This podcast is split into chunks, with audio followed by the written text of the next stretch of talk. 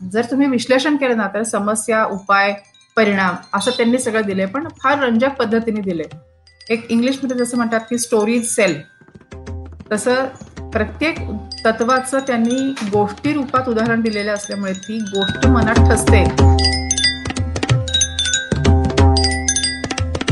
नमस्कार मराठी वाचक हो ट्रान्सलेशन पॅनाशिया प्रस्तुत अनुस्वाद या पाक्षिक पॉडकास्टमध्ये तुमचं मनापासून स्वागत. अनुस्वादचा हा नववा भाग. प्रत्येक भागात एक एक अनुवादित पुस्तक किंवा विषय घेऊन त्यावरच्या गप्पा असं त्याचं स्वरूप. मागच्या आठव्या भागात आम्ही मिल्स अँड बूनच्या प्रेम कादंबऱ्यांच्या अनुवादाबद्दल गप्पा मारल्या. आणि त्या भागातून बऱ्याच लोकांना त्यांच्या त्यांच्या प्रेमकथाही आठवल्या. मिल्स अँड बूनचे त्यांचे दिवस आठवले आणि त्या मराठीतून वाचण्याचं औत्सुक्यही जाणवलं. तर अनुवादांचा आस्वाद घेण्यासाठी आम्ही म्हणजे मी विदुला आणि मी उज्ज्वला. दर पंधरा दिवसांनी तुमच्या भेटीला येतो. अनुवादित पुस्तकांविषयी अनुवादकांशी संपादकांशी प्रकाशकांशी गप्पा मारतो अनुवादाचं रसग्रहण करतो. म्हणूनच प्रत्येक वेळी वेगळ्या धाटणीचं पुस्तक अनुस्वादसाठी घेण्याचा आमचा प्रयत्न असतो. आज सुद्धा असाच एक अगदी वेगळा आणि वाचकप्रिय प्रकार आम्ही निवडलाय. तो प्रकार म्हणजे स्वमदत पुस्तकं.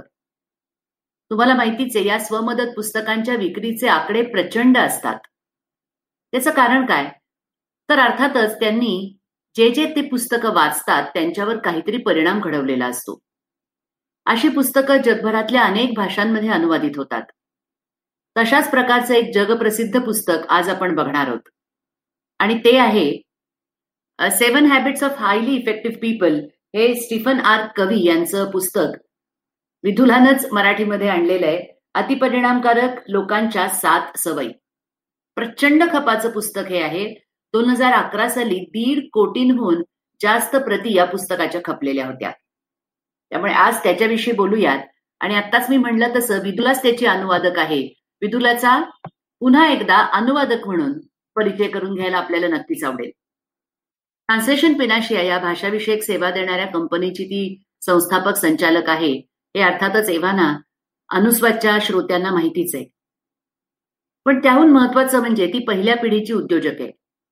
पुस्तकांचे अनुवाद आउटसोर्स करून देण्यापासून त्यांच्या कामाची सुरुवात झाली. पण नुसतंच इतरांकडून अनुवाद करून घेऊन ती थांबली नाही. कारण अनुवादाविषयी तिला स्वतःला असलेली ओढ आणि स्वतः अनुवाद करण्याची क्षमता याचाही आधार तिच्या या सगळ्या व्यवसायाला होता. कारण तिची स्वतःची आतापर्यंत पंधरा अनुवादित पुस्तकं प्रसिद्ध झाली आहेत. त्यामध्ये अतिशय नावाजलेल्या पुस्तकांचा समावेश आहे. म्हणजे स्टे हंग्री स्टे फुलिश हे सेव्हन हॅबिट्सचे पुस्तक देवदत्त पटनायक लिखित सीता आणि मिथमिथ्या मेरी कोमचं आत्मचरित्र मॅन इंटरप्टेड पिंकी बिराणीचं डेफ हेवन अशा वेगवेगळ्या विषयांवरची पुस्तकं तिनं अनुवादित केली आहेत. ज्ञानप्रबोधिनीचं काम ती अनेक वर्ष करत होती. मराठा चेंबरसह वेगवेगळ्या ठिकाणी जबाबदारीचं काम तिने केलं आणि त्यातून वेगवेगळ्या प्रकारची माणसं आणि परिस्थिती तिला पाहता आली. आणि अनुवादक म्हणून काम करत असताना या सगळ्या अनुभवांचा पुरेपूर उपयोग तिला करता आला त्याचा तिला विशेष आनंद होतो. आणि अर्थातच स्वतः अनुवाद करण्याबरोबर तिनं अनेकांना अनुवाद करण्यासाठी प्रोत्साहित केलेलं आहे. म्हणजे खरं सांगायचं तर हायली इफेक्टिव्ह पर्सन्स पैकी ती एक आहे अति परिणामकारक. तिच्या सवयी जाणून घेतल्या पण या पुस्तकात काय सांगितलंय आणि काय मांडलंय त्याच्याकडे आपण वळूयात. तर विदुला स्टीफन आर कवी विषयी सांग आणि या पुस्तकाचं सार थोडक्यात सांग. ज्वला हा अति परिचय खरं म्हणजे झालेला आहे आजचा. थँक्यू स्टीफन आर कवी हे खूप गाजलेले वक्ते आणि लोकांच्या आयुष्यावर परिणाम घडवणारे प्रशिक्षक असं आपल्याला म्हणता येईल. अमेरिकेमध्ये त्यांनी पहिल्यांदा प्रत्यक्ष कार्यशाळा घेऊन लोकांना प्रशिक्षित करण्यापासून सुरुवात केली. त्याच्यानंतर त्यांच्या अनेक व्हिडिओज आणि प्रत्यक्ष जे त्या प्रशिक्षण कार्यक्रमांना उपस्थित राहू शकत नाहीत अशांसाठी मग त्यांनी अनेक पुस्तकं लिहिली. त्यांचे अनेक व्हिडिओ प्रोग्राम पण आहेत. आणि त्याशिवाय त्यांनी या सात सवयींवर आधारलेल्या काही डायरीज किंवा काही त्या अनुषंगाने काही उत्पादनं अशी पण त्यांनी काढली. आणि खरोखरीच लोकांच्या आयुष्यावर खूप परिणाम करणारे असा हा त्यांचा कार्यक्रम आहे. साधारण कोणत्या कालखंडामध्ये हा विचार त्यांनी पहिल्यांदा मांडला? हे पुस्तक प्रसिद्ध झालं ते पहिल्यांदा एकोणीसशे एकोणनव्वद साली प्रसिद्ध झालं. म्हणजे इतकं जुनं ते आहे. आणि त्यानंतर त्याच्या अनेक आवृत्त्या निघाल्या. तू मगाशी म्हणालीस तसं दोन हजार अकरा सालीच त्याच्या दीड कोटीहून झालं होते आम्हाला वाटतं. त्याच्या पुढच्या या दहा वर्षात हा आकडा निदान दुप्पट तरी नक्कीच झाला असेल.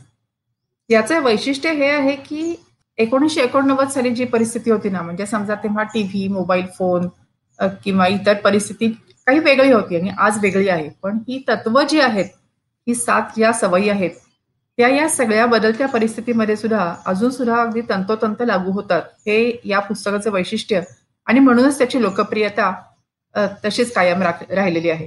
त्याचा मराठी अनुवाद आला आहे दोन हजार अकरा साली. आणि हे करायची संधी मला मिळाली हे माझ्या दृष्टीने फारच एक अनुवाद करण्याच्या सुरुवातीच्या काळामध्ये एक चांगलं पुस्तक माझ्या हातात पडलं. मला असं वाटतं म्हणजे अनेक अनुवादकांचाही हा अनुभव आहे की त्या त्यावेळी त्यांना जे पुस्तक आवश्यक असतं ना ते ते पुस्तक त्यांच्या हातात येतं. तसं हे पुस्तक माझ्याकडे आलं. तू आधी वाचलेलं होतंस पुस्तक अनुवादाला येण्यापूर्वी? पानावर आलेलं होतं. या सात सवयी आहेत किंवा त्यांचं ढोबळ मानाने कसं रचना आहे ही याचं काय साधारण माहिती होती पण पुस्तक मी वाचलं नव्हतं. आणि इव्हन त्यांचं प्रशिक्षण सुद्धा त्यांनी खास प्रशिक्षित केलेल्या व्यक्तींकडूनच दिलं जातं. त्यामुळे ते इतकं सरसकट मिळत नव्हतं. पण अनेकदा वाचनामध्ये त्याचे उल्लेख वगैरे आले. हे अगदी वेगळ्या धाटणीचं पुस्तक आहे असं आपण म्हणालो कारण त्याचं वर्णनच मुळी स्वमदत. म्हणजे याचा अर्थ जे कोणी हे पुस्तक वाचतील त्यांना त्या पुस्तकातूनच सगळं शिकायला मिळालं पाहिजे अशी त्याच्या मागची अर्थातच धारणा आहे. म्हणजे ते अशा शैलीत लिहिलं पाहिजे की वाचणाऱ्याला इतर कोणाच्याही मदतीशिवाय कळलं पाहिजे. त्या दृष्टीने मूळ लेखनाच्या शैलीविषयीची तुझी निरीक्षणं काय आहेत? अतिशय सोप्या भाषेत एकतर त्याच्यात खूप व्यवस्थापनाचे तत्व आहेत किंवा याच्यामध्ये खूप सायकोलॉजीची तत्व आहेत आणि ती सगळी त्यांनी अतिशय अतिशय सोपी करून सांगितली त्यातले काही काही शब्द त्यांना अर्थातच तसे घ्यावे लागलेले आहेत. पण त्यामुळे त्याचं निरूपण त्यांनी फार विस्ताराने सगळीकडे केलेलं आहे. अनेक वेळा केलेलं आहे. म्हणजे वारंवार एकच गोष्ट ते एकदा सांगून थांबत नाहीत. म्हणजे ते एक एक तत्व सांगतात किंवा एक काहीतरी माहिती सांगतात. त्याच्यानंतर ते उदाहरण देतात. एक दोन तीन. ती उदाहरणं सुद्धा अतिशय तपशीलवार दिलेली आहेत. संभाषणात्मक रूपात दिलेली आहेत. मग त्याच्यात पहिल्यांदा त्यांची काय समस्या म्हणजे जर तुम्ही विश्लेषण केलं ना तर समस्या उपाय परिणाम असं त्यांनी सगळं दिलंय. पण फार रंजक पद्धतीने दिले एक इंग्लिशमध्ये जसं म्हणतात की स्टोरीज सेल तसं प्रत्येक तत्वाचं त्यांनी गोष्टी रूपात उदाहरण दिलेलं असल्यामुळे ती गोष्ट मनात ठसते आणि मग ते होतं. मग ती गोष्ट सांगू झाल्यावर ते पुन्हा एकदा ते तत्व सांगतात. मग पुन्हा सांगतात. मग पुस्तकाच्या शेवटी या सगळ्यांचं पुन्हा एक सारिणी रूपाने त्यांनी सारांश दिलाय. त्यामुळे एकच गोष्ट पुन्हा पुन्हा सांगणं मला तेव्हा ते करत असताना असं वाटलं की मराठी लेखक असताना तर हे मला वाटतं की एक चारशे पाणी पुस्तक आहे ना ते साधारण दोनशे पानात एखाद्या मराठी याच्यामध्ये उडवलं असतं. पण नंतर जेव्हा लोक माझ्याशी बोलत होते तेव्हा मला असं वाटलं की या प्रकारचं हे इतक्या वेळा पुन्हा घोटून घोटून सांगणं हे कदाचित त्यांच्या प्रशिक्षणाच्या अनुभवातून त्यांना असं वाटलं असेल की लिहिताना सुद्धा इतकं पुन्हा पुन्हा सांगावं लागतं. पण मग त्यातली जी उदाहरणं मला असं वाटतं की त्यांनी अगदी रोजच्या जीवनातली कोण कारण काय आहे जेव्हा व्यवस्थापनाचं प्रशिक्षण एखाद्या वर्गात होत असेल ह्या सेव्हन हॅबिट्स बद्दलचं तेव्हा नेमका गट कुठला आहे आपल्यासमोर माहिती असतं. पण हा वाचक कोणी पण असणार आहे. विद्यार्थ्यापासून गृहिणीपर्यंत. त्यामुळे त्यांनी खूप घरातली सगळ्यांना जवळची वाटतील अशी उदाहरणं दिली आहेत. परंतु माझा प्रश्न असा आहे की तरी पण ती अमेरिकेतली उदाहरणं आहेत. आपलं हे मराठीतून आहे त्यामुळे मराठी मुलखातली लोक हे वाचणार आहेत. तर त्या दृष्टीने उदाहरणांच्या बाबतीमध्ये काही तुला बदल करावेसे वाटले का? करावे लागले का? एक तर उदाहरणाच्या बाबतीत बदल करण्याचं स्वातंत्र्य आपल्याला नसतं तीच उदाहरणं द्यायची असतात. पण त्यांनी जी उदाहरणं दिलेत ना म्हणजे वडील आणि मुलगा याच्यातलं उदाहरण आहे. किंवा सर जगभरातल्या सगळ्या आईवडिलांना असं वाटतं की आपला मुलगा नेहमी पहिलाच आला पाहिजे. या भावनेत कुठे काही दुजाभाव नसतो. त्यामुळे ते त्या अर्थाने वैश्विकच आहे.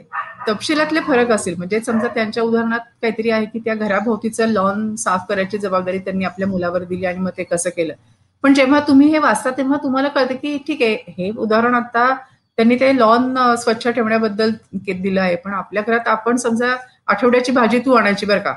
या उदाहरणाला सुद्धा ते तितक्याच चपखल लागू पडतं हे वाचताना आपल्याला समजतं.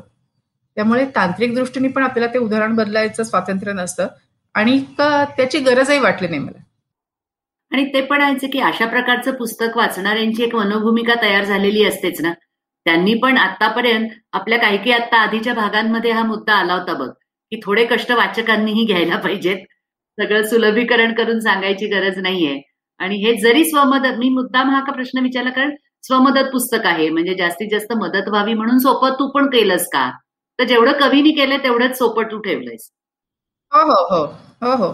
कारण त्याच्यात तर त्यांनी शब्द वगैरे सुद्धा इतके आता त्यांनी ते सुरुवातीला जी आकृती दिलेली आहे त्याच्यामध्ये सुद्धा शब्द आहेत अवघड किंवा पण त्यांचं ते शब्द आणि ती गोष्ट यांची मला असं वाटतं प्रत्येक वाचकाच्या मनात एक सांगड बसते. आणि मग ते सोपं जातं लक्षात ठेवायचं म्हणजे मग ओके म्हणजे पुलानी हट्ट तर आपण काय करायचंय तू जसं म्हणालीस की व्यवस्थापनासाठी हे नाहीच आहे.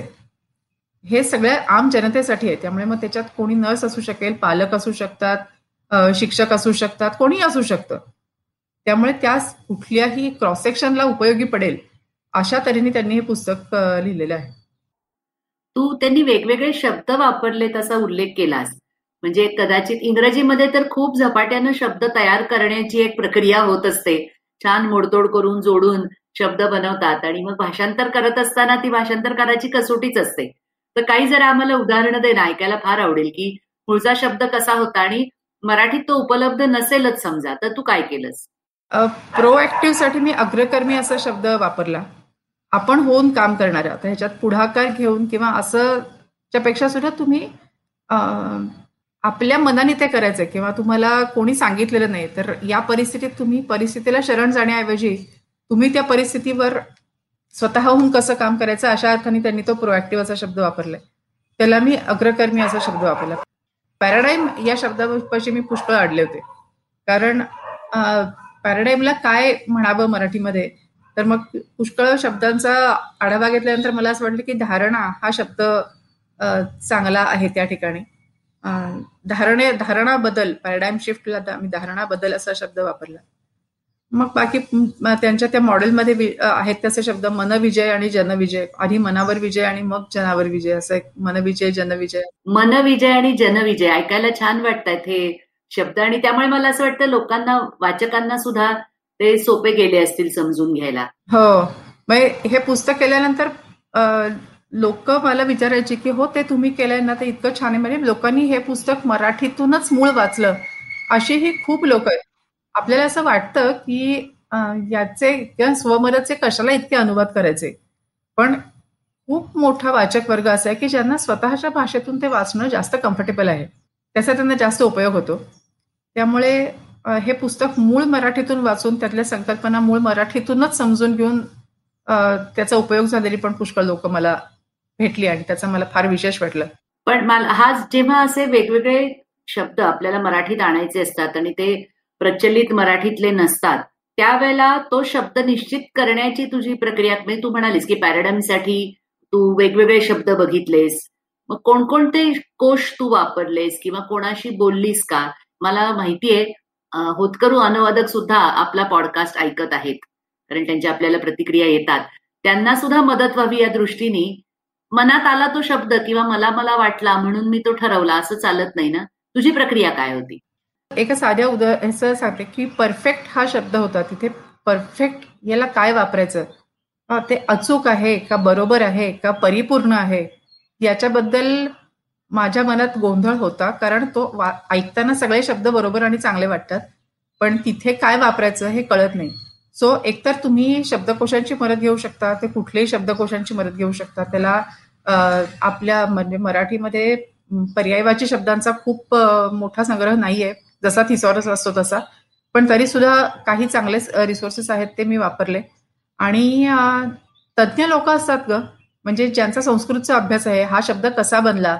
आपण त्यांच्याकडे न असता जायचं विचारायचं आणि आपल्या सगळ्या शंका विचारायच्या की मला हा वाटतोय पण अर्थाच्या दृष्टीने किंवा रुळलेल्या दृष्टीने हा चांगला वाटतोय.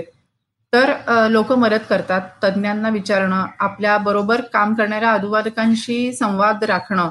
कारण सगळ्यांनाच या अडचणी येत असतात. हा त्यामुळे अगदी समजा असं सांगित एखाद्या आपल्याला असा सल्ला मिळाला की नाही तू अमुक शब्द वापर आणि आपण दुसरा वापरला तरी सगळेजण त्या प्रक्रियेतून जात असतात. त्यामुळे ती प्रक्रिया सगळ्यांना उपयोगी पडते. त्यामुळे पुस्तकं कोश आणि तज्ज्ञ असं या पायरीतून मी केलं. पण त्यानिमित्ताने त्यानिमित्ताने उज्ज्वला मला असं वाटतं की आपलं आपण जे एक ग्रुप केलेला आहे किंवा इव्हन अनुस्वाद सारखे पॉडकास्ट आहेत आपल्या की लोक काय करतात? इतर अनुवादक काय करतात? याच्याबद्दल खूप देवाणघेवाण होणं आवश्यक आहे. अनुवादकांनी जर आपल्या आपल्या कोशात राहिलं आणि मी माझी डिक्शनरी माझं पुस्तक माझं इंटरनेट तर होत नाही. एकमेकांशी पुष्कळ संवाद एकमेकांना वाचायला देणं त्याच्यावरती परखड मत प्रदर्शन करणं अभिप्राय देणं चांगला वाईट आणि तो का या सकट देणं कारणासकट देणं यांनी अनुवाद चांगला व्हायला खूप मदत होते. हो, बरोबर आहे. आणि खरं आता तंत्रज्ञानामुळे हे खूप सहज सोपं झालेलं आहे. इतके वेगवेगळे गट असतात. त्या गटांमध्ये आपण आपली एखादी शंका व्यक्त केली की त्याच्यावर काहीतरी उत्तर देणारे काही मार्ग सुचवणारे असे खूप मदतगार लोक असतात आपल्याला माहितीये त्यामुळे हे सगळ्याच अनुवादकांनी लक्षात ठेवण्यासारखं आहे. म्हणजे अतिपरिणामकारक लोकांच्या सात सवयींमध्ये ही आठवी सवय घालावी का काय? की आवश्यक तेव्हा मदत मागा. त्याच्यावर आहे का परस्परावलंबन अशी त्याची शेवटची हे आहे त्यातला भाग आहे. तुला काय काय यातलं नेमकं म्हणजे तुला आणि अर्थातच पर्यायी वाचकांना काय नेमकं शिकायला मिळालं? एकेका सवयीविषयी थोडक्यात सांगशील का? एकेका सवयीविषयी मी नाही सांगणार कारण लोकांनी खरं हे पुस्तक मुळातूनच वाचावं. पण माझ्यावर अनुवादक म्हणून याचा पुष्कळ परिणाम झाला. एक तर मला डॉक्टर विक्तोर फ्रँकिल आणि त्यांचं निवडीचं स्वातंत्र्य हे गवसलं मला. म्हणजे आपण जाणता अजाणता हे करत असतो पण त्याच्यात जेव्हा त्यांनी छान दिलंय आणि विक्टर फ्रँकिलचं म्हणूनच त्यांनी दिलेलं आहे ती विक्टर फ्रँकिलच्या बद्दल आपण परत कधीतरी खरंच बोलूया. पण तुम्हाला मिळणारी उत्तेजना आणि तुमचा प्रतिसाद याच्यात माणसाला माणूसचं हे वैशिष्ट्य आहे की त्याला निवडीचं स्वातंत्र्य असतं. तुम्ही कसा प्रतिसाद निवडायचा याचं स्वातंत्र्य तुम्हाला असतं.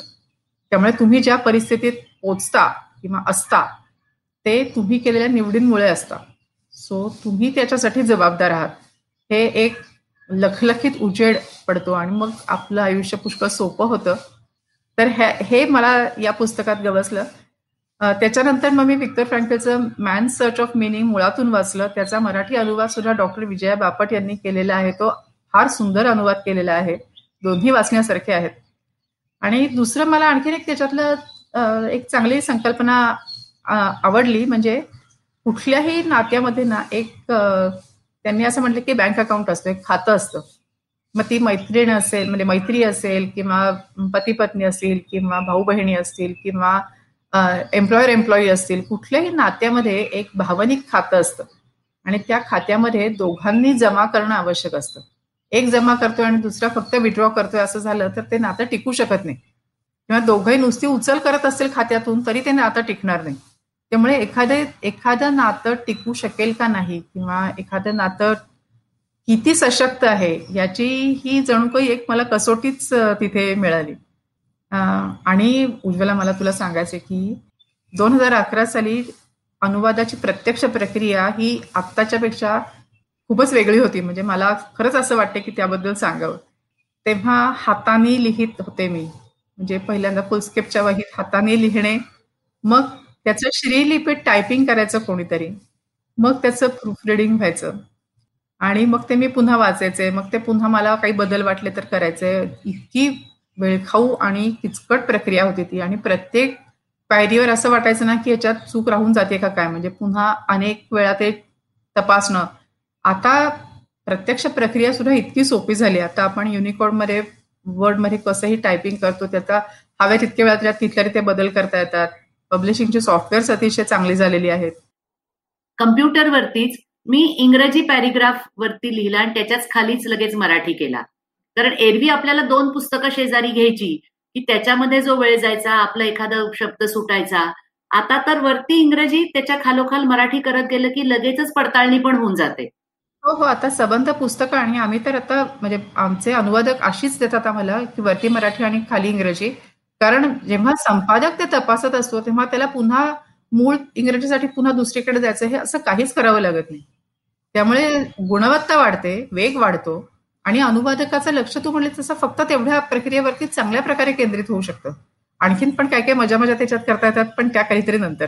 आणि खूप मजा म्हणजे हे पुस्तक असं होतं की यावेळी मला अनुवादाचं प्रकाशन या ही संपूर्ण प्रक्रिया मी खूप जवळून पाहिली. नाहीतर कसं होतं की अनुवादक अनुवाद प्रकाशकाकडे देतो आणि मग तो प्रकाशित होण्याची वाट पाहत बसतो. या पुस्तकाच्या वेळी मला मी त्या प्रकाशन प्रक्रियेपर्यंत खूप जवळून संबंधित होते आणि त्या ह्याच्यातच मला एकूण प्रकाशन व्यवहारातल्या अनुवादांच्या प्रकाशन व्यवहारामधल्या व्यवसायाच्या संधी दिसल्या. आणि त्या आपण स्वतः अग्रकर्मी व्हावं आणि त्या संधी साधाव्या याची स्फूर्ती पण मिळाली. त्यामुळे ह्याचा हा परिणाम तर नक्कीच झालेला आहे या पुस्तकाचा. मराठी वाचक नक्की या पुस्तकाला त्यासाठी धन्यवाद देतील.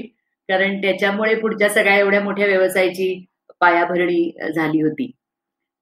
स्वमदत पुस्तकांच्या अनुषंगाने थोडस बोलावं असं मला वाटतं. कारण एकंदर प्रकाशन व्यवसायाविषयी तू म्हणालीस की तुझं बरंच निरीक्षण झालं त्या निमित्तानं. स्वमदत पुस्तकांना खूप मागणी आहे. असं बोललं जातं. म्हणजे अनुवादित पुस्तकांना आहे त्याच्यातही स्वमदत पुस्तकांना आहे. आणि गेल्या वीस पंचवीस वर्षांमध्ये अशा प्रकारची पुस्तकं खूप दिसतात.